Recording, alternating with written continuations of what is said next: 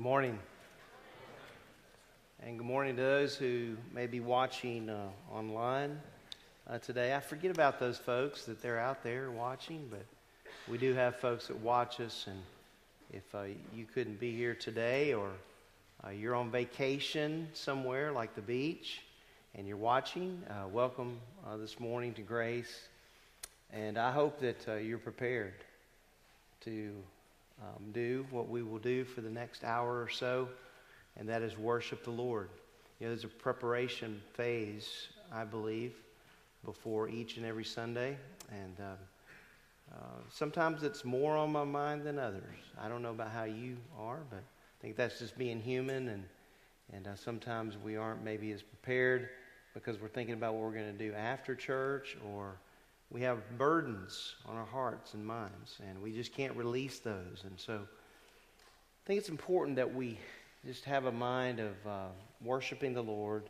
That's kind of our theme for today, at least in the scriptures. And uh, it'll be a, probably two weeks that we'll be talking about this issue of worship. And um, the Lord has really taught me a lot in the last few weeks on that. And I've just been kind of looking back over some things and considering what it means to worship the Lord. And one of those very important disciplines that is so appropriate for right now is concentrating on Him and not on the person next to you or even me or the ones who will lead us.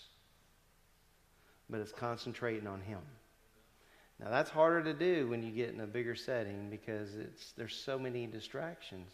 You think about the number of distractions when you're trying to get from point A to point B in a vehicle the number of distractions that take place, and you think about the number of distractions that take place on a Sunday morning in a setting like this. And so I want us to just have a moment um, where you can just um, go before the Lord yourself, and you just bow where you are, and I will um, bow where I am, and then uh, at the conclusion of that, I'll pray, and then we'll read some scripture together. All right? So let's bow uh, together.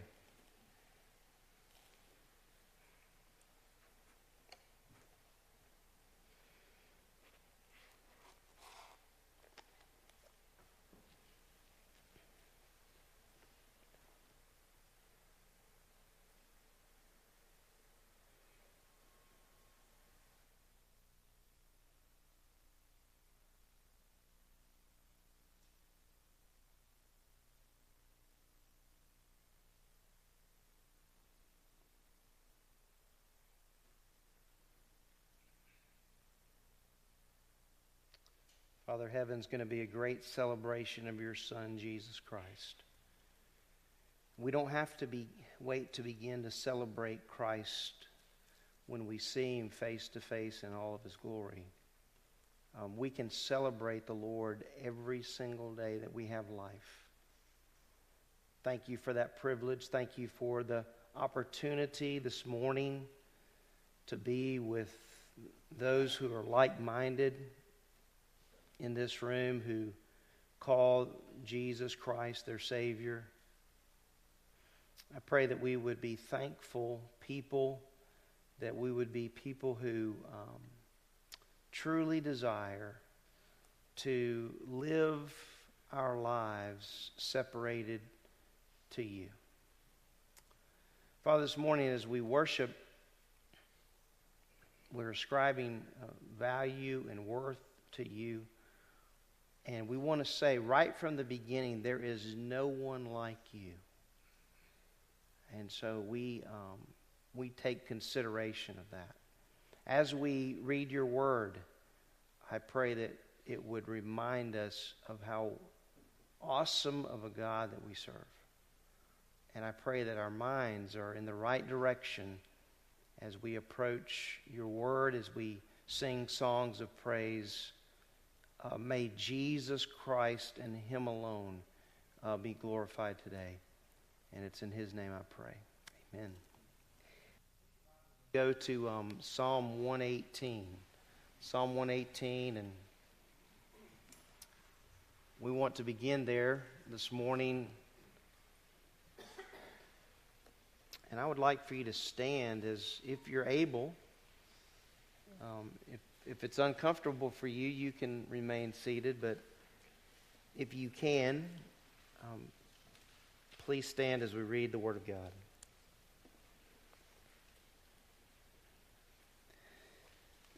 Psalm 118. Give thanks to the Lord, for he is good. For his loving kindness is everlasting. Oh, let Israel say, His loving kindness is everlasting. Oh, let the house of Aaron say, His loving kindness is everlasting. Oh, let those who fear the Lord say, His loving kindness is everlasting. From my distress I called upon the Lord. The Lord answered me and set me in a large place. The Lord is for me, I will not fear. What a great reminder. What can man do to me? The Lord is for me among those who help me. Therefore, I will look with satisfaction on those who hate me. It is better to take refuge in the Lord than to trust in man. Amen? Amen? It is better to take refuge in the Lord than to trust in princes. All nations surround me. In the name of the Lord, I will surely cut them off. They surrounded me, yes, they surrounded me. In the name of the Lord, I will surely cut them off. They surrounded me like bees. They were extinguished as a fire of thorns. In the name of the Lord, I will surely cut them off. You pushed me violently so that I was falling, but the Lord helped me. The Lord is my strength and my song, and he has become my salvation. The sound of joyful shouting and salvation is in the tents of the righteous. The right hand of the Lord does valiantly. The right hand of the Lord is exalted. The right hand of the Lord does valiantly. I will not die, but live and tell of the works of the Lord. The Lord has disciplined me severely, but he has not given me over to death. Open to me the gates of righteousness. I shall enter through them. I shall give thanks to the Lord. This is the gate of the Lord. The righteous will enter through it. I shall give thanks to you, for you have answered me, and you have become my salvation. The stone which the builders rejected has become the chief cornerstone. This is the Lord's doing. It is marvelous in our eyes. This is the day which the Lord has made. Let us rejoice and what? Be glad in it. O Lord, do say, we beseech you. O Lord, we beseech you, do send prosperity. Blessed is the one who comes in the name of the Lord. We have blessed you from the house of the Lord. The Lord is God, and he has given us light. Bind the festival sacrifice with cords to the horns of the altar. You are my God, and I give thanks to you. You are my God. I extol you. Give thanks to the Lord, for he is good. And let's all say it together. For his loving kindness is everlasting. And all God's people said, Guys, we get ready to worship the Lord this morning. Uh, if you've been a believer very long, uh, then you know this to be true that there's nothing better than, than the Lord, right? He's the only one that can fill that hole in our hearts. But if you've been a believer very long, you also know that, um, that we don't always live up to that, right? But because of the blood of Jesus, because of the cross, He's always waiting when we come back, right? So that's the things we want to sing about this morning. You guys sing with us.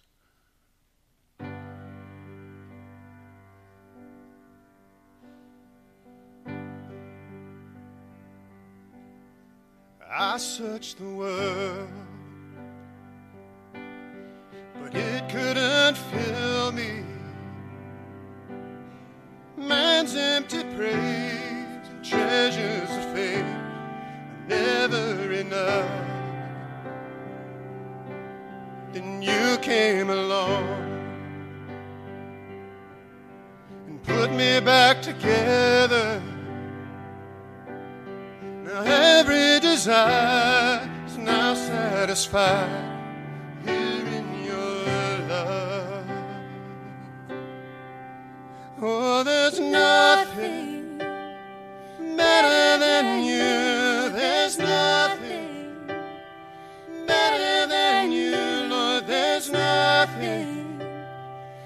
nothing is better than you.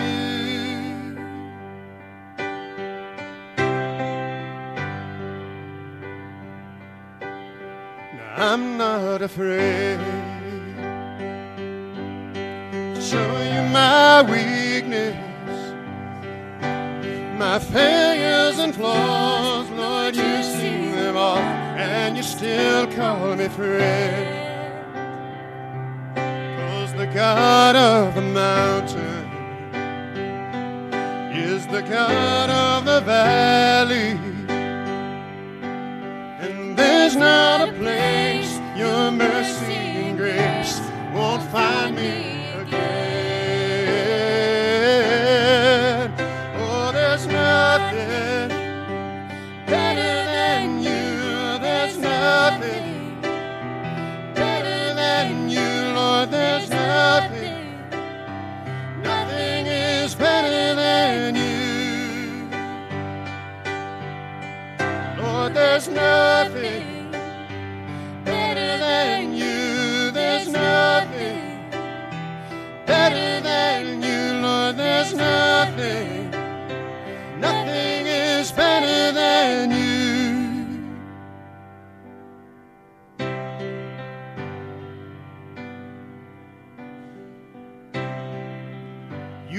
You turn mourning to dancing.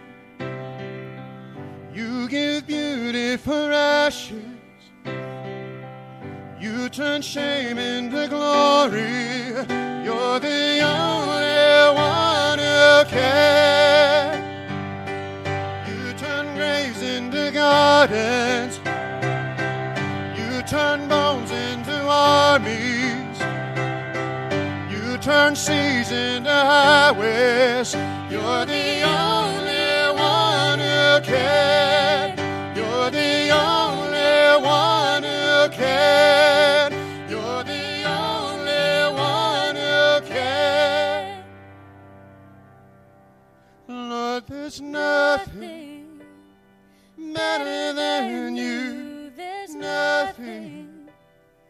Better than you, Lord. There's nothing, nothing is better than you. One more time. Lord, there's nothing better than you. There's Nothing better than you, Lord. There's nothing, nothing is better than you.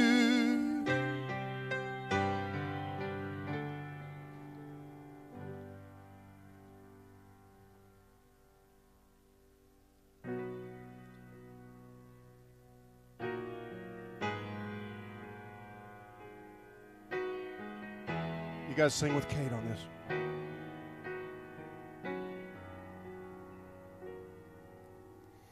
I was a wretch. I remember who I was. I was lost. I was blind. I was running out of time. Sin separated. The breach was far too wide. From the far side of the chasm, you held me in your sight. So you made a way across the great divide. Left behind heaven's throne to build it here inside. And there at the cross, you paid the debt I owed, broke my chains, freed my soul, and for the first time I had hope. Thank you, Jesus, for the blood applied.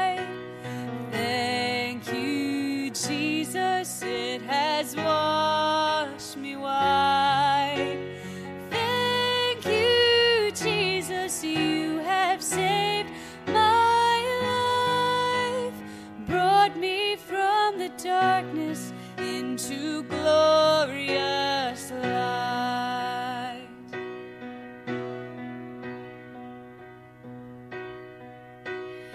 You took my place, laid inside my tomb of sin.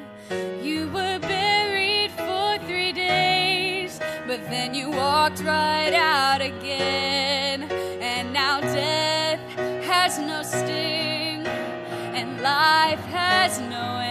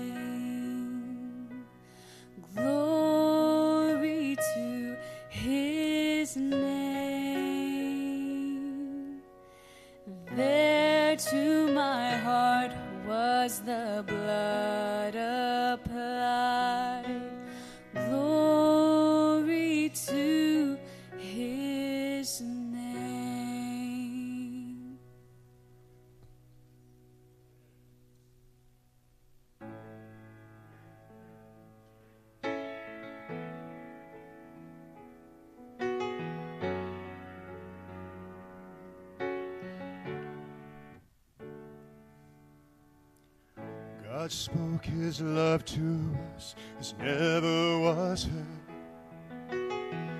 Authored salvation in one final word. It was Jesus. Jesus. Jesus. It was Jesus, Holy One. Then God stepped into time became man. He bled redeeming grace, his Calvary's lamb. He is Jesus. Jesus. Jesus. He is Jesus. Holy One. The lamb who is broken is salvation to us spoken. Come to ransom sinners chosen by your grace. Now seated with the Father, where you reign on high forever, we exalt your name together in this place. And now before the throne, one speaks for me. My intercessor, his blood is my plea. He is Jesus. Jesus is Jesus, Holy One. The Lamb who was broken is salvation to us spoken. Come to ransom sinners chosen by your grace. Seated with the Father, where you reign on high forever, we exalt your name together in this place. Thank you for your love, spoken through the Son, dying in my place. You for the hope you're raising him to life, conquering the grave. One day the trump will sound, calling your own. And coming through the clouds to carry us home will be Jesus. Jesus is is Jesus, Holy One. The Lamb who was broken is salvation to us spoken. Come to ransom sinners chosen by your grace. Now seated with the Father, where you reign on high forever, we together in this place. Jesus. Jesus Jesus. is Jesus, Holy One. One more time. Jesus. Jesus is Jesus, Holy One. Y'all can be seated.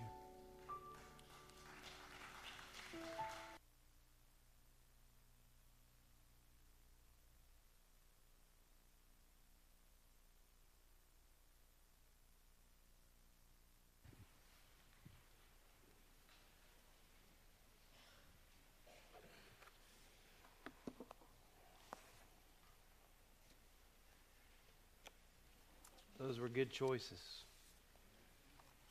I liked all those songs. So, Ron, you and B need to check with me from now on. no, I'm just kidding. I like those songs. Um, yesterday, I had my day planned out and got everything I needed to get done, and went to the store and got my eggs and was going to make me some egg salad to eat. Got it all done, got the eggs cooked, took the shells off, got all of it crumbled up really small. I'm going to go to the refrigerator to get my Hellmann's mayonnaise. And all that was in that lousy refrigerator was Bama mayonnaise. I don't know if it's just I just don't like Bama mayonnaise or I just don't like the title, Bama mayonnaise. But if you add garlic to your egg salad, just a little, No, that's powder stuff. You can just pour on there. It's not too bad. Gets rid of that lousy Bama mayonnaise. So. Well, if you're visiting with us today, we're glad that you're a part of our service. And I don't like know if you like Hellmann's or Bama mayonnaise, but we hope you're here because you love the Lord. And um, I wanted to just briefly give a couple of uh, announcements that concern us as a congregation. Uh, one has to do with next Sunday. We will have a different kind of Sunday next Sunday. We'll remind you about it during the week, but next Sunday we'll have mission reports. There have been four mission trips to this point, and during the Sunday school hour at 9 o'clock, we'll hear from two of those groups, and then during our worship hour, we'll hear from two more of those groups. It's really a, a Sunday to give praise to the Lord about what He's doing.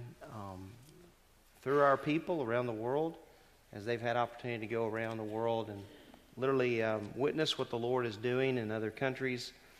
And we look forward to hearing that report. It's not a Sunday to take off, it's actually a Sunday to be here so that we can rejoice together about God's working and listen to God's people share what God is doing around the world. So I trust you'll come and be a part of that after uh, the 11 o'clock or 10:30 service. It's already 11 o'clock. The 10:30 service, um, we will have a fellowship, steak and shakes, and so uh, there have been many of you sign up. And if you haven't had an opportunity to do that, we encourage you to um, sign up. Uh, the sign-up sheets out in the foyer, and uh, there should be somebody at the information uh, desk afterwards that can point you in that direction. So we encourage you to sign up and, and to be a part of that. I wanted to also make a couple of other announcements that concern us as a congregation. We'll be having a Sonlife uh, conference here uh, in August, and um, it's the 12th of August. And um, Sonlife is a philosophy of ministry. That's what it is.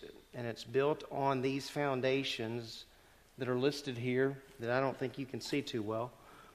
but um, I will be leading that, and I look forward to doing so. Sonlife is a philosophy of ministry, it transcends just youth ministry. You can use the philosophy of ministry throughout your ministries at the church. And in some forms, that's taking place already, um, and you don't even know it's under that heading.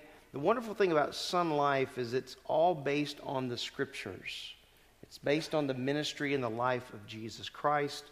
And I think that you'll really enjoy it. Um, you don't have to be involved in a ministry per se to come that, that uh, Saturday, but I will uh, have a handout for you uh, coming up in the next week or two, and that way you can have something right in front of you uh, to look at. But we will have a sign up for that so that we'll know uh, who's going to be here for that day. It's just a one day thing, and uh, we'll have lunch here and that kind of thing. So um, I encourage you to be a part of that, especially if you are leading a ministry. I, I, highly recommend that you come and be a part of that on Saturday, August the 12th. The kids will already be back in school, and so it's time for us to go to school too. All right? So August the 12th, uh, you write that down. Hopefully, you'll be able to be a part of that. And then um, we have a Bible Institute that will be starting on August the 22nd. The first class is how to study the Bible, and um, will be on Tuesday night. It'll start at 6:30. We've already had some interest in that uh, within. As I told you last week, um, the primary purpose of this is to introduce people outside of grace to this class. Uh, we want them to have an opportunity to come and to study and to learn how to study the Bible. And so um, we're offering that beginning on Tuesdays, August 22nd. And um, if you have further questions about it, you can ask me. Uh, after church, I'll just mention one thing that was mentioned to me. Um, they asked the question, someone did, what's the difference between coming to a Bible Institute and going to a Bible college? Well, here's the reality of it. You're not going to get credit for it here. I'm not handing you a certificate uh, at the end of your venture but um, you will be, I believe, better equipped to study the Bible. And it might, for some, lead you to think, hey, I want to go even further than this and, and maybe go to Grace School Theology or another school. And so it, it could, it could spur some in that direction. That's honestly what I hope takes place. That there'll be a spurring, not only within the community, but here within this, this body, uh, to want to learn how to study the Bible better and to take classes, uh, whether it's here or eventually, even if you're interested in, in attending um, a college, that you'd be able to do that. And you say, Thad, how old do I have to be to come to the class? I don't care if you're 16 or if you're 86, you can come. It doesn't matter, okay?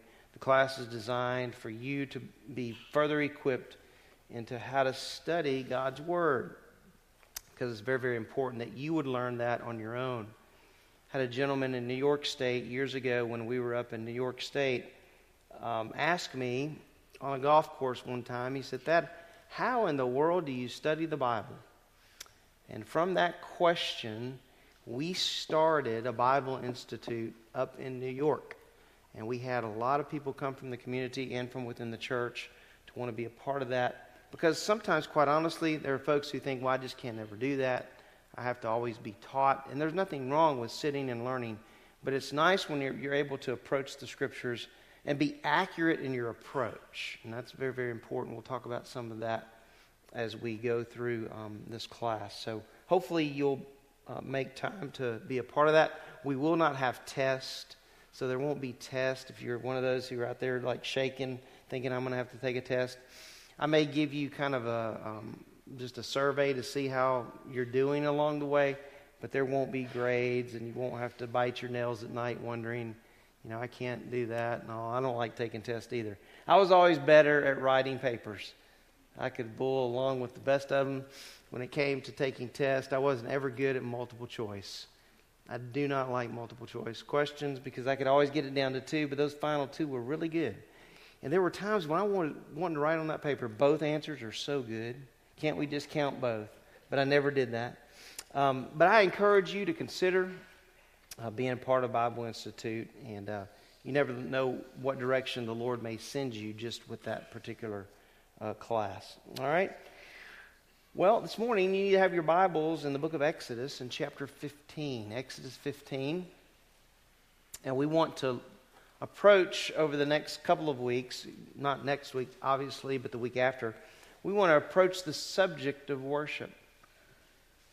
It may be one of the most popular subjects and unpopular subjects within Christendom where you have people who want to talk about worship and others who feel very uncomfortable talking about worship. You need to know right from the beginning that worship is not confined to a specific building. You do know that. It's not confined to this building. It's not confined to a specific time. You can worship while you're in your cubicle at work. You can worship while you're at your desk at school. You can worship while you are driving your vehicle, which might be a good exercise for all of us since driving is one of the most troubling things that we do. In fact, you can guarantee that your worship may be interrupted when you are driving. Because worship, in my view, is focus on God. That's what it is. It's focusing on God and responding to Him. And I think you're going to see that as we work through our text this morning. And I wanted to make this profitable for you beyond just Sunday morning. I wanted you to be able to take this, work with it, you know, ask the Lord to help you in your understanding of what worship biblically really is. Sometimes when people speak of worship, they only think about what we just went through and having uh, worship songs or having a choir, or they might even think of worship just simply as musical instruments or the person that's leading. Uh, worship, my friends, is about the Lord. That's what worship is about. It's about the opportunity for you and for me to be focused on the Lord God. And there are so many things aren't there, in worship that we can say about our Lord and our God? So many things. I would encourage you, as one of your assignments this week, to write down the things that encourage you about the Lord that would help you to focus in on worship of Him. I thought it would be profitable to give you some Hebrew terms that might help you in your understanding of how Israel worshiped and what was on their minds as they approached this subject that we call worship. First of all, we run into the first song recorded uh, in the Bible in Exodus chapter 15. And what you're going to find in the book of Exodus chapter 15 is you're going to find many times through this particular chapter where you are going to say, hey, they are worshiping the Lord. And indeed, that is true. Before we get to those Hebrew words that are going to help us, I wanted to give you this morning some different quotes you have on your handout. Uh, three, I believe, that I gave to you on worship. And you, if you went and looked up quotes on worship, there's a zillion of them. Okay? And you're going to have a lot of different people with a lot of different thoughts about what worship is. A.W. Tozer is one of my favorites. He wrote, Any man or woman on this earth who is bored and turned off by worship is not ready for heaven. How about that? So if you're bored with the thought of worship, you're not ready for heaven because heaven will be about worship of the Lord Jesus Christ. In fact, at the very heart of that is Revelation 4 and 5, and that's just kind of a takeoff point where you see in the future that we will be worshiping the Lord Jesus. R.C. Sproul, who is with the Lord now, wrote this The very heart of worship, as the Bible makes clear, is the business of expressing the depths of our spirits, the highest possible honor we can offer before God. Um, and then I think probably my favorite one was by Nancy Leigh DeMoss. I thought her quote was fantastic, like really superb. And this is what she wrote about worship. Worship is a believer's response to God's revelation of himself. That's good, isn't it? That's what worship is. Worship is a believer's response to God's revelation of himself. And so it, it, it begs the question how has God revealed himself to us? In the Old Testament, we see God. In the New Testament, we see the Lord Jesus Christ revealed, right? In the Gospels and then from the book of Acts on. We come to the book of Revelation, it's the revelation of Jesus Christ, the unveiling of the Lord Jesus. So, worship is a believer's response to God's revelation of himself. It is expressing wonder, awe, and gratitude for the worthiness, the greatness, and the goodness of our Lord. Those are just a few things that she says there. The greatness and goodness of our Lord. Often we use the term, we'll say, Great is the Lord and greatly to be praised. Is that right?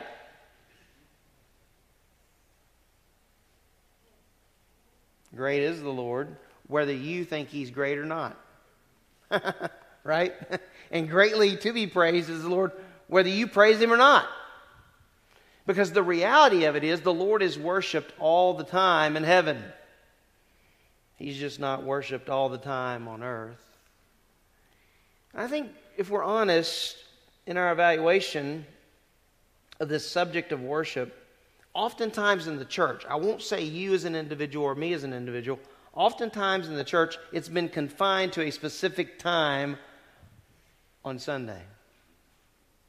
You agree with that or not? Now, I'm not saying that's true for every person, but I'm saying that's true probably for a good number of people. Where they have reserved, I am going to worship the Lord today. Or they might even say something like, I'm going to church today. And worship's not necessarily maybe even a part of that. They're just going in their thinking, they're just going to church. I've got some really great news for all of us. We can express gratitude and thankfulness and praise before our God anytime we want. Isn't that good?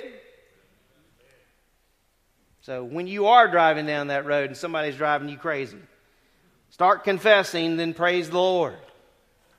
That's generally how it works. She goes on to say it is the appropriate response to God's person, His power, His provision, His promises, and His plan. Think about this. We could spend all morning praising God for His plan, just His plan. We sing about the grace of God in salvation, His plan. We sing about the Lord Jesus Christ, His plan. We sing about the future, His plan. So it's truly wonderful that we can say we have much to worship the Lord about. Much. Well, we'll have uninterrupted worship one day. And until then, we want to learn a little more about this subject. I've given a definition to it, and it's really one that probably you would hear on every person that might teach this. They would have at some point, they would say these words. I put to attribute value. That's my, those are my words. Attribute value to a person or an object. We understand attributing value to an object, don't we? Absolutely. How many of you have at home you have one of those uh, boxes and you put things that are valuable in those boxes. Right? You have those? Right? And you even have a key, that safety deposit box, or whatever it's called, safety box. And, and you can you can open that and you can close that and you, you have secured it because it's really important to you. It's very valuable to you. Um, I have a couple of those boxes. And in those boxes, I have various things. And one of those things that I have is a Troy Aikman rookie card. That means nothing to probably anyone in this sanctuary, but it means something to me. Now, is it the most valuable thing that I have? No. But it's of value to me. In fact, I'll tell you that it's losing value as the years go by. Do any of you even know who Troy Aikman was or is? Well, he played for my Dallas Cowboys, and we won, th- not that I remember too well, but we won three world championships when he was there, and we haven't won one since. unless we take, trade Dak Prescott, we're not going to win another. That's a side note. But in this box, you can take that to the bank. In this box, I have that rookie card. I'll even sell it now if you want to buy it. I might even give it away. But it's been so long. But when I first got that Troy Aikman rookie card, man, I put that baby in glass and I put that thing in that box because it was valuable to me. Now, for you, I'm sure if we just, you know, spent a week going around and, hey, everybody open up their box, there'd be all kinds of things within the box that you have. Well, when we think about value as it relates to worship, we are attributing value to the Lord when we worship. We're saying, Lord, you are valuable in this way, in this way, in this way, in this way.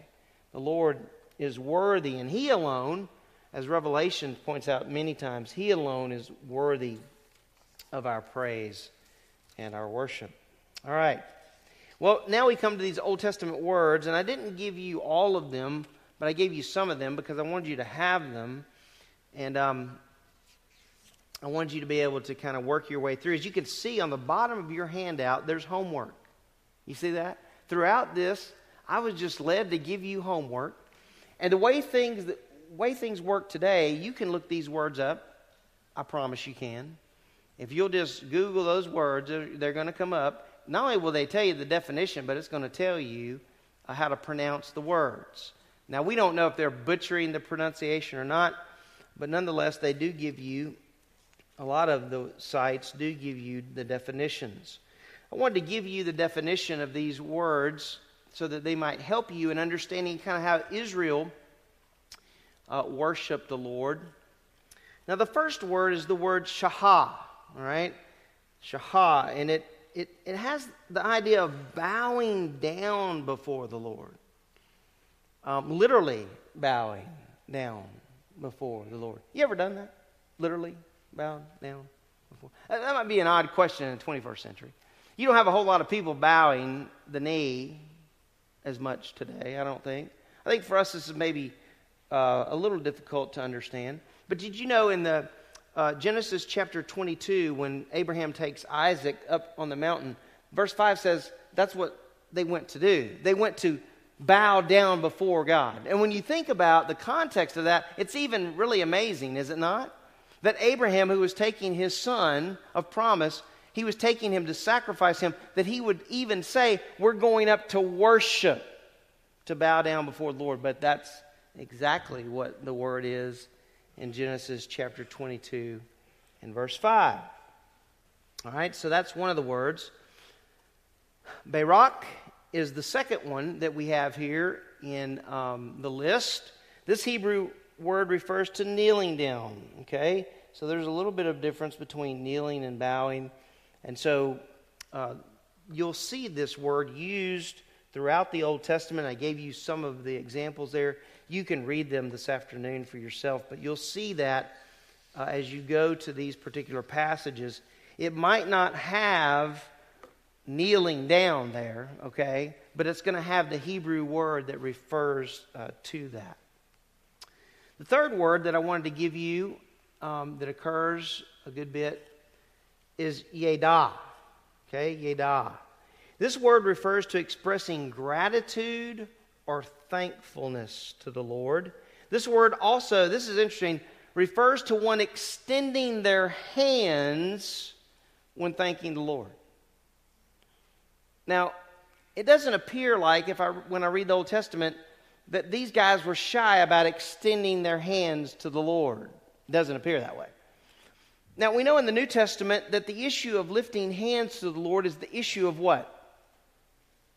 Holy hands, okay? That our hands are holy before the Lord. In other words, we've confessed that sin in our lives and we're coming to the Lord on His terms, okay? We're lifting our hands, extending our hands to Him. Now, that, that's a subject that makes some people uncomfortable, quite honestly. Because when they come go to a church or attend a church, this one or another, you'll have people that are raising their hands or extending their hands. And for some people that are watching, it's nerve wracking. Can we be honest about that? Isn't that true? Am I speaking truth? Yeah. Some people are nervous. They're like, in fact, I believe there are some people who want to go over and say, hey, put your hand down. That, that, that just doesn't belong in a worship service. But that's not true. The issue is you come to the New Testament as holy hands. And all through the Old Testament, Israel extends their hands to the Lord. It's a way, in my thinking, of saying, Yeah, you're it. I know up in northwest Arkansas, they extend their hands. Did you know that? There are fans that extend their hands and they'll say something like, Woo Sooie. And do you know I've been a part of that? I've sat in that stadium and I've seen 70 plus thousand people extend their hands. And I go, I'm extending my hands, and there's nothing like calling the hogs. It's just awesome. All right? You call them, then you smell them. It smells good too. So you extend your hands. We extend our hands at sporting events. We extend our hands when we're clapping for our kids. We might, it might not be a clap for us, it might be putting our hands up. Nothing wrong with that. It's appropriate. When my kids did something, whether it was soccer or baseball, I extended my hands. Man, I was even like, yeah. Anybody, y'all ever do that? yeah. Well, seems to me in the Bible, there are many examples of people extending their hands. Now, this is very important to the Lord. You're not extending your hand for man. No. You're extending your hand saying, Lord, you're it. You're it. So I know that in the South it's been a hot button for years. And I think instead of avoiding it, I think we ought to deal with it. And I think we shouldn't be necessarily left or right, but we should just say, here's the center, this is what God says. In the New Testament, it's holy hands, it's separated hands that I need to have to the Lord. And you find that many times in the Old Testament with Israel. Okay. Um, by the way, have you ever thought about what heaven's going to be like with that? Yeah. Now, I think it's important for me to say this because I don't want you to go out of here, you know, all wondering. Everything, when it relates to worship, needs to be done decently and in order. Okay? I'm not advocating running around like a bunch of wild people. I'm just saying, if I'm sitting here on a Sunday morning and they're singing Jesus is Lord, and I, am compelled by the Spirit to put my hands up and say, Yes, you are, is there something wrong with that? I don't think so.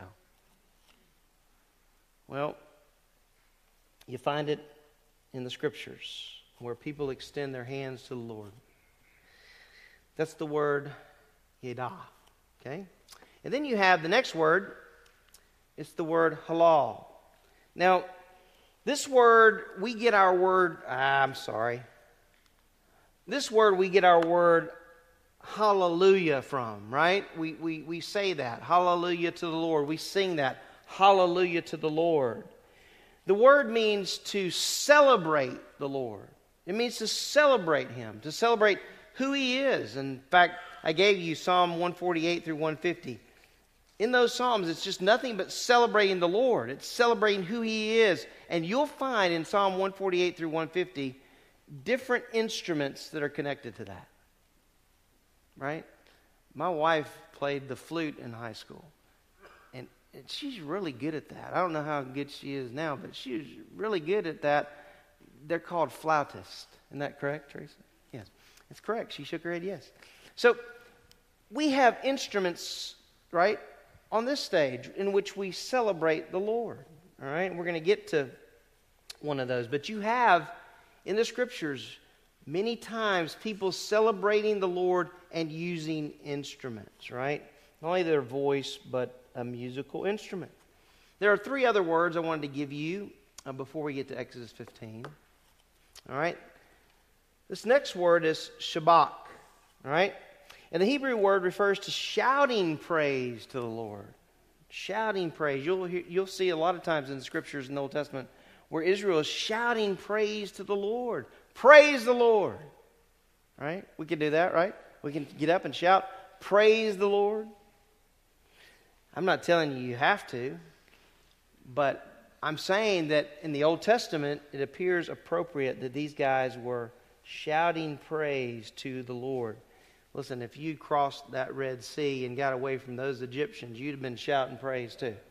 All right?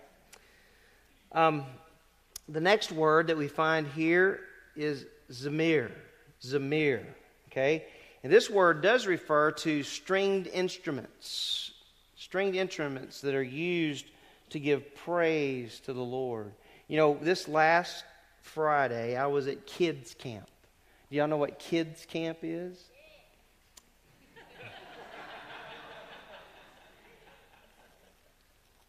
She knows what kids' camp is, right, Merce? Yes. Kids' camp is incredibly awesome and chaotic and wonderful and chaotic and purposeful and chaotic. I was blessed to be there uh, the other night, and um, I got to watch. I'd never knew how talented Harley and Bethy were. But I got to see them sing. I've seen them sing and play, but but Harley was and he, he had that guitar, but he also had something else. What was that other instrument he had? Yeah, there you are. I'm looking for you back there. And you should have seen him. I'll fly away, oh glory, I'll fly away. And uh, Harley's just playing that, playing his little heart out. And I'm like, Lord, that gives praise to you, right? Gives praise to you. So I'm thankful that we have those examples in the Bible and that we're able to do that. On Sunday mornings, we have different people who use different instruments. It's not about the instrument and it's not about the person, it's about the Lord. But we're thankful for the talent that He has given to some. All right, so then this last one that I gave you is mahala. Okay, mahala. This Hebrew word means to dance. Now, if you were uncomfortable with lifting hands, you're very uncomfortable with dancing. Okay? Um, but we find it in the Old Testament with Israel dancing before the Lord. In fact, in this second song in Exodus 15, that's what my Bible says. Um, that in verse 20 of Exodus 15, Miriam the prophetess, Aaron's sister, took the timbrel in her hand, and all the women went out after, uh, after her with timbrels and with dancing. I'm quite certain you'd have been comfortable with it then because of the context of the passage and the deliverance of the Lord. Now, I'm not advocating that we stand up and dance on a Sunday morning. I'm not saying that. I'm just saying the Bible gives illustration to us in the Old Testament of Israel dancing before the Lord. And the last thing that I think that that worship service initially in heaven is going to be before the Lord is boring. We will be extending our hands to the Lord, celebrating who He is, celebrating the salvation of our God. And you never know, these, as we call them, third world countries might have something to teach us as it relates to celebrating the Lord because we understand, right? There's different cultures, right? We understand that. That's why you have different churches, some of why you have different churches along the way. Some people are more comfortable with extending hands than others. We'll just say it like that. And so you have different things that, that people have to think through as it relates to worship. And you need to think through it. What the Lord shows you and how the Spirit of God leads you. All right, well, that raises enough questions for you for one Sunday, doesn't it? As we come to Exodus 15, I wanted to use this particular passage um, and focus in on the worship of the Lord that took place um, after Israel crossed the Red Sea. Okay? And what we have is different stanzas in this particular chapter. I like to say different verses. You know, you'll pick, pick up a hymnal and you'll have different verses. Well, there are different stanzas in this particular uh, chapter. We're going to focus in this morning uh, on stanza one, and I've given that stanza a title Celebrating the Lord of Victory. Celebrating the Lord of Victory. Some might be sitting there thinking, well, that who wrote this song? And if you're one of those people who's sitting there thinking, who wrote the song? I kind of believe Moses did. That's my viewpoint. You can have a different viewpoint. It may have been someone within Israel who wrote that. I don't know. But it's interesting. If you just use biblical um, examples, you'll go to Acts. If you went to Acts 7, we won't turn there. But when Stephen is sharing in Acts chapter 7, he refers to Moses as he goes through Israel's history. And one of the most confounding things that he says about Moses, when you think about the whole story, it'll kind of confound you. He I mean, yeah, Moses, he says about Stephen, he says, Stephen was a man of power in words. That Moses, excuse me, was a man of power in words. That's what Stephen said about Moses. Well, when we think about Moses, what do we think about? Well, he had to have a spokesman, right? He wasn't going to be the one doing it. And yet, when you come to Acts 7, the Bible tells us that Stephen refers to Moses as a man of power in his words. And then, do you know who wrote Psalm 90? Moses wrote Psalm 90. Psalm 90 seems to be really good with words as I read it. And so, as I come to this particular uh, song here in Exodus 15, I kind of happen to think that Moses could have been the one that actually wrote this particular song. Thomas Constable, in speaking about this particular um, song, said this This song is a celebration of God's triumph over Egypt at the sea. To this day, the ancient hymn continues to be employed in the synagogue worship of, Jude- of Judaism. So, this is a song that has a lot of legs to it.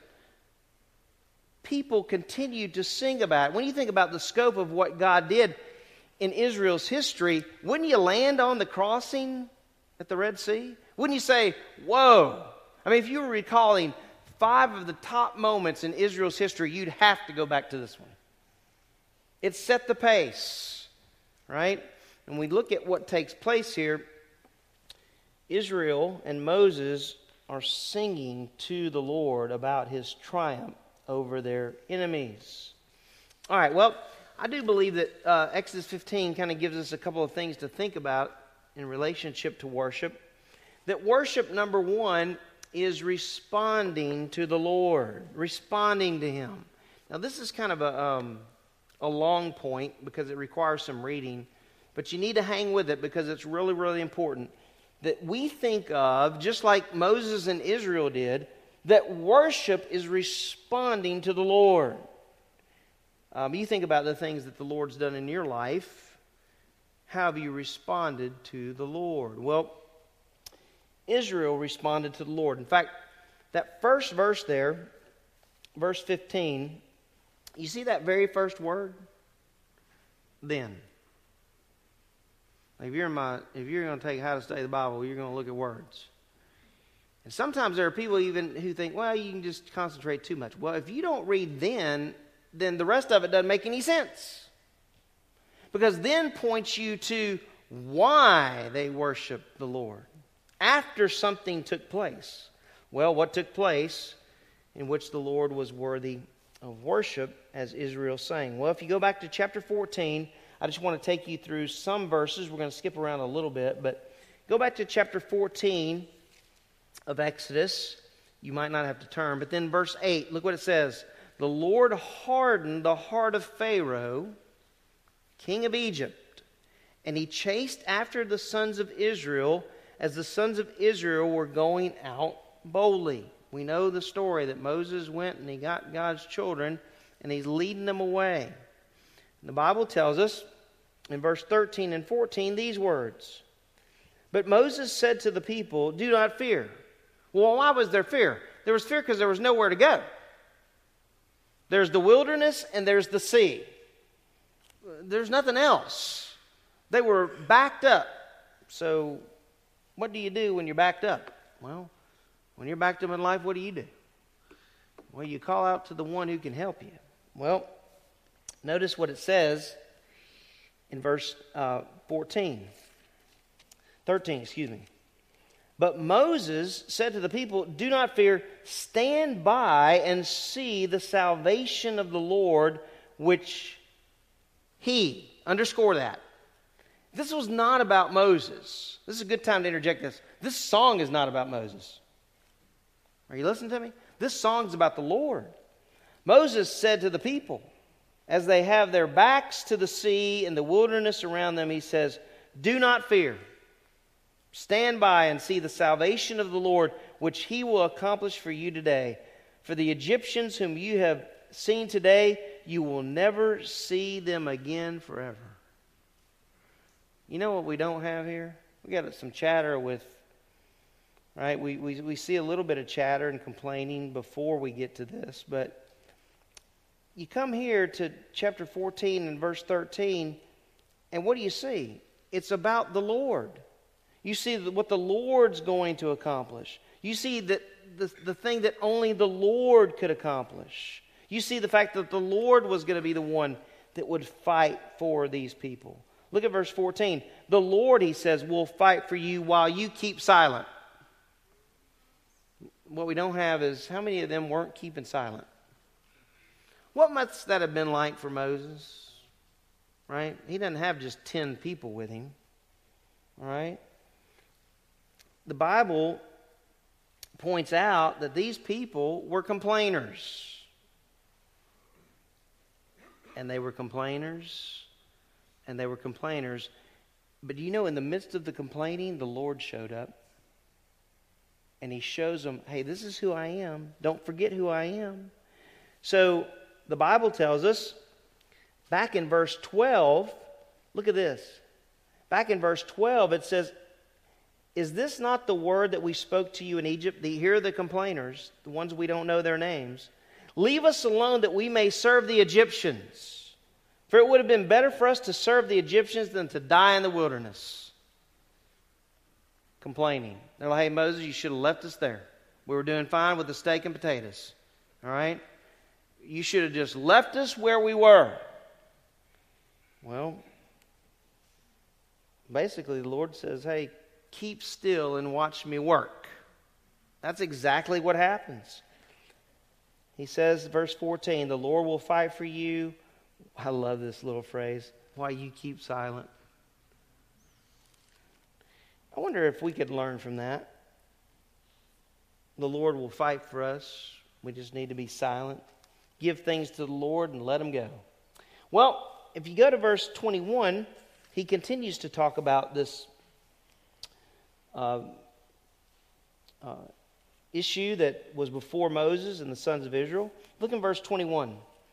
It says, Then Moses stretched out his hand over the sea, and the Lord swept the sea back by a strong east wind all night and turned the sea into dry land, so the waters were divided. What he just told them, the Lord will fight for you, right? The sons of Israel went through the midst of the sea, verse 22, on the dry land, and the waters were like a wall to them on their right hand and on their left. What must that have been like? Then the Egyptians took up the pursuit, and all Pharaoh's horses, his chariots, his horsemen went in after them in the midst of the sea. At the morning watch, the Lord looked down on the army of the Egyptians through the pillar of fire and cloud and brought the army of the Egyptians into confusion. And he caused their chariot wheels to swerve, and he made them drive with difficulty. So the Egyptians said, Let us flee from Israel, for the Lord is fighting for them against the Egyptians. And the Lord said to Moses, Stretch out your hand over the sea, so that the waters may come back over the Egyptians, over their chariots, over their horsemen. And so Moses stretched out his hand over the sea, and the sea returned to its normal state at daybreak while the Egyptians were fleeing right into it. Then the Lord overthrew the Egyptians in the midst of the sea. The waters returned and covered the chariots and the horsemen, even Pharaoh's entire army that had gone into the sea after them, and not even one of them remained. You know, when the Lord later on, when he tells Israel to do battle, what did he expect them to do? He expected them to do it totally and completely. That's the way the Lord does battle. Not even one of them remained, it says, verse 28. But the sons of Israel walked on dry land through the midst of the sea, and the waters were like a wall to them on their right hand and on their left. Thus the Lord saved Israel that day from the hands of the from the hand of the Egyptians, and Israel saw the Egyptians dead on the seashore. When Israel saw the great power which the Lord had used against the Egyptians, the people feared the Lord and they believed in the Lord and in his servant Moses then. Then, after the defeat of the Egyptians, then Moses and the sons of Israel sang this song to the Lord and said. So, when we think about worship and the celebration in the scriptures, we need to think through context. And that's what we're having to think through here. Then, when? When God had delivered them. So it's about responding to the Lord, worship is. It's also about focusing on the Lord, and that's what we want to look at for the remainder of our time this morning. That worship is focusing on the Lord. In fact, in the Bible, in the Old Testament, you have verses that, that point that out. Psalm 95 says, Oh, come, let us sing for joy to who? the Lord. Let us shout joyfully to the rock of our salvation. Psalm 101 1 is another passage of Scripture where you see that emphasis and focus. I will sing of loving kindness and justice. To you, O Lord, I will sing praises. Well, in this song, as we pick it up in verse 1, we're going to get to a point where Moses and the sons of Israel speak and sing about who the Lord is. Notice what it says. Verse 1 Then Moses and the sons of Israel sang this song to the Lord and said, I will sing to the Lord, for he is highly exalted. The horse and its rider he has hurled into the sea. Look, I want you to underscore those pronouns. He is highly exalted. He has hurled into the sea. The Lord is my strength and song, and he has become my salvation. This is my God, and I will praise him. My Father's God, and I will extol him. The Lord is a warrior, the Lord is his name. Pharaoh's chariots and his army, he has cast into the sea.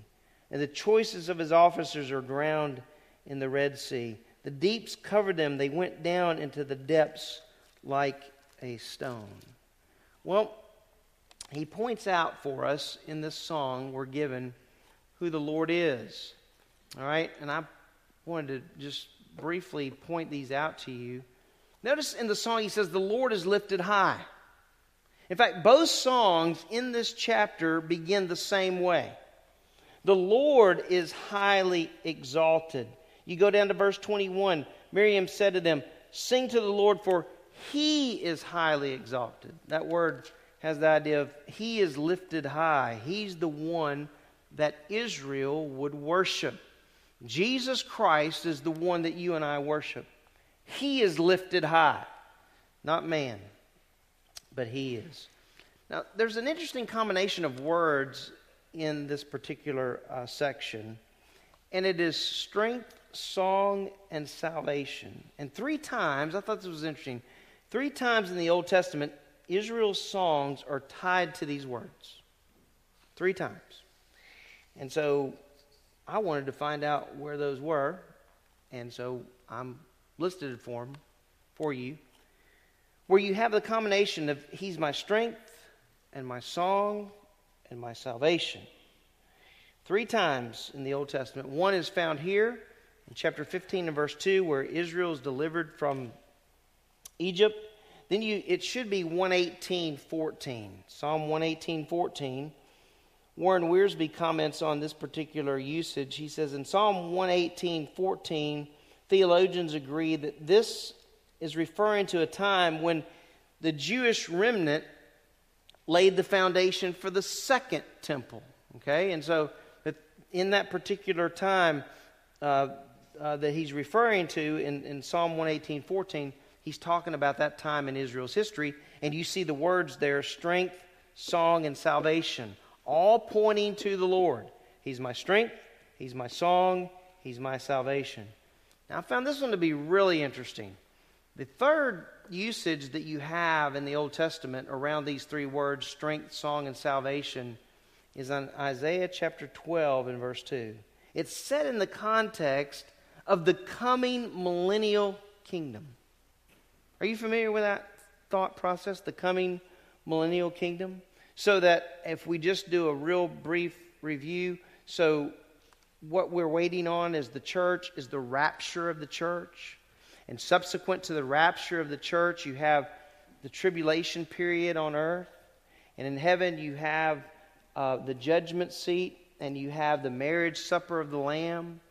And at the end of that tribulation, seven year tribulation period, you have the Lord and his saints, his holy ones, coming to the earth, where the Lord Jesus Christ will rule and reign for a thousand years on earth. Listen to me. In the Old Testament, we have here in Isaiah chapter 11 and Isaiah chapter 12 a picture of redeemed Israel regathering and returning to the Lord. Now, what's interesting is Isaiah continues his thought in chapter 12. You have two songs that redeemed Israel, right? We need to make sure we keep the distinction between Israel and the church. That redeemed Israel will sing. And Isaiah chapter 12, verses 1 through 6 record that. And these words appear in Isaiah chapter 12 and verse 2. And what's interesting is what brings about this focus on his strength and song and salvation. Well, I like one author wrote this, and many authors write that are premillennial uh, write about this. And one of the authors says, just as the Lord dried up the sea in Exodus. Now listen to this. And what happened after he dried up the sea? They walked across the sea and they did what? They sang to the Lord. They worshiped to the Lord. There's coming a future time, he writes, when the Euphrates will be dried up. When the final deliverance of his people takes place. And there will be a song about his strength, and about his salvation. I thought that was interesting. I thought of all the different occurrences where you find those words, you find it connected to a time in Israel's future when there is discussion about his strength and his song and his salvation. All right, well, so you have in this particular uh, song discussion about his strength, his song, his salvation. You have discussed in this particular song the fact that he is the only one that's worthy of being lifted high. Then you have some things there I've given to you as homework. You you work on it, right? This is a this is a deal where you work and I work. I think it's important for you to work through some of this yourself. And when in the song you see my testimony, my father's testimony, a warrior and Yahweh, you look it up. Why are these things there? What's important about the fact that the Lord is a warrior? What's important about the term Yahweh? All right? You look it up. I think it's important for you to. I think it's important for you to be engaged. If, if all I'm doing is just giving you everything you need to know, that's not a good thing. You go and you study it this afternoon and you see what, what happens, all right? So, in this song, we're told that the Lord is, and a few things that are listed here. But we're also told in this particular song, the Lord alone. The Lord alone did some things. Um, you know what's interesting? If you fast forward the pages to the millennial kingdom, when the Lord Jesus comes with his holy ones, his saints that have the white robes, he's not going to need our help to do battle. Are you listening to me? He doesn't need us. We get to come with him, right? Because we belong to him. In the same manner, in Exodus 15, you have the Lord alone who defeated the enemy. I mean, if you just look in verse 1, you see that. I will sing to the Lord, for he is highly exalted. The horse and its rider, he hurled into the sea. So he alone is worthy of praise, and he alone covered the enemy with his might. Hey, listen to me. Moses was an instrument God used. Moses didn't part that sea. And Moses didn't cover it back up. It was all the Lord. In fact, look what, what verse 5 says Pharaoh's chariots and his army he has cast in the sea, and the choices of his officer are drowned in the Red Sea. The deeps covered them, and they went down into the depths like a stone. he did all that. He alone did that. He covered the enemy with his might into the depths of the sea. Well, I'm, it's a good stopping point there, but I wanted to give you some things to think about uh, today. Some questions that I have for you to think through as it relates to worship. There's three of them. First, what are essential components in worship? Not what do you think they are, but what are they? Does the Bible give us essential components in worship? I think it does to the church. I think if you go through Acts and you begin in the book of Acts and you get to chapter 2, you're going to see that the early church was devoted to certain things teaching, fellowship, breaking of bread, prayer. All forms of worship that focus on the Lord. So, what are essential components in worship? Number two, what things stand out to you in verse 1 of this, or excuse me, yeah, verse 1 or stanza 1 of this song? You take the opportunity to um, write that down. Let me know what you find. What are the things that you kind of landed on? Okay? And then, thirdly, how does one go, and this is based on Israel's history, how does one go from a position of complaining to one of worship? And then only return to complaining. That sound like anybody that we would know? Well, we, Israel was like that, and I think at times we might even be like that. And then some take homes, some things for you to think about uh, this afternoon as well. First of all, this, is a, this song is a great reminder that worship should focus on the Lord. It should focus on Him. So, opening up the Word is worship. As we read the Word of God. It's worship. All right? It should focus, worship should, on the Lord. Secondly, um, this song should move us to think about the lyrics of songs today. Guys, that's a subject we could talk about for a long time. But did you know there are some lyrics in hymnals that aren't too good? Do you know that? There's some praise and worship hymn uh, uh, songs that its focus is not too good. When you start singing through a song, what's the focus? Is it on the Lord or is it on us? Is it on the Lord and what God has done for us? Or is it just about us? Um, I read an article this week on worship songs. If I brought you that article and put it in front of you and said, look at some of these things that we might should consider, you might be surprised. A lot of the songs are songs that you and I have sang for a long, long time. Like, how accurate are they? Is biblical accuracy important when it comes to songs? One of my favorite songs at Christmas time is Silent Night. You know what it wasn't? It wasn't a silent night. I think there's things to think through. We don't want to be legalistic in our approach. We want to make sure that when it comes to the things of God, that these things that are written, whether they're hymns of praise or whether they're, they're, they're hymns themselves, that they are focused on the Lord and that the doctrine about the Lord is correct. Well, the last thing I have there is this song should help us recall God's working in our own lives. For Israel, they were able to immediately recall God's working. What about for you? And what about for me? All right, let's pray together. Father, I want to thank you this morning for the opportunity to um, open your word, to see for just a few moments uh, what took place initially after uh, Israel crossed the Red Sea. Um, they gave you praise, they gave you glory. Um, before you opened that sea, you were worthy of praise and glory. if you had never opened that sea, you were worthy of praise and glory. Um, we come to you, Lord, and we just ask you that your Spirit would lead us into correct worship, that we would think about what it means to worship you in spirit and in truth.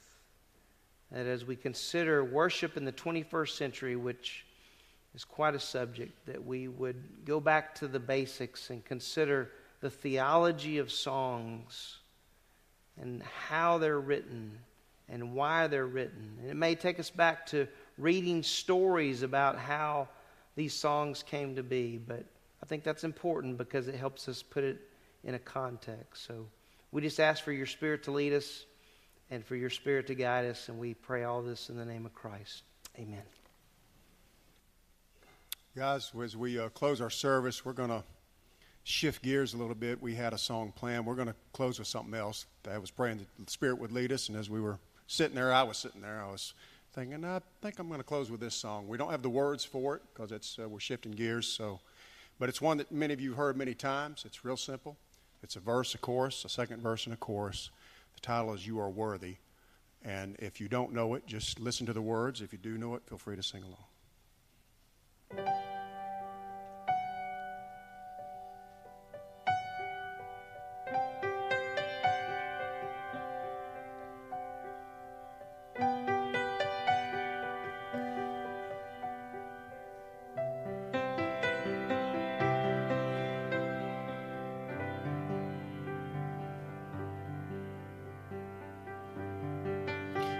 Like a sunlit plain that rises, ever reaching towards the sky. You have no boundaries and no end.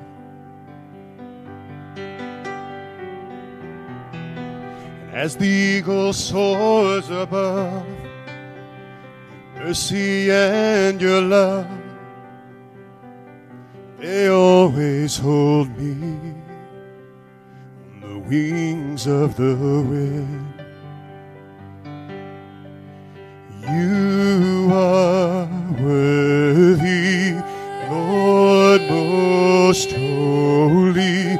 We lift our praise to you, to you.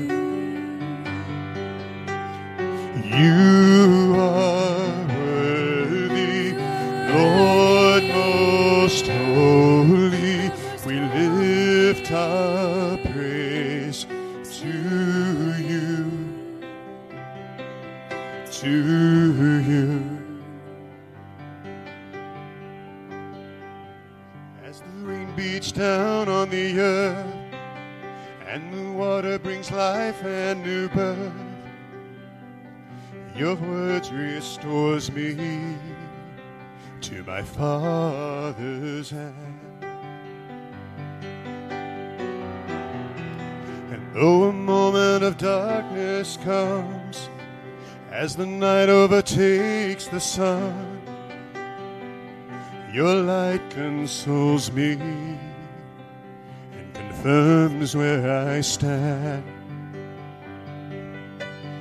You are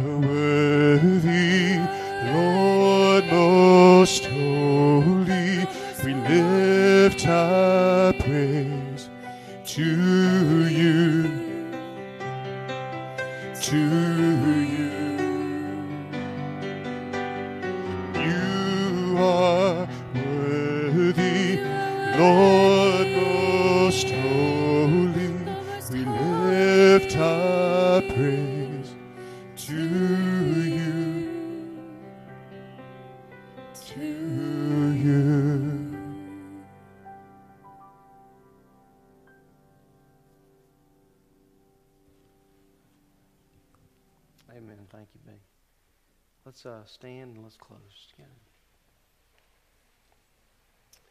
As we just sang, Lord, um, all the praise belongs to you. And if this time in Exodus helps us to think about just the fact that you alone are worthy of worship, it's worth it. And I pray that we would consider all the things about you that are blessings because as your word tells us, there are so many blessings that we have just being in Jesus Christ. So I pray that your spirit would lead us and guide us as we go through this day, and it's in his name we pray. Amen.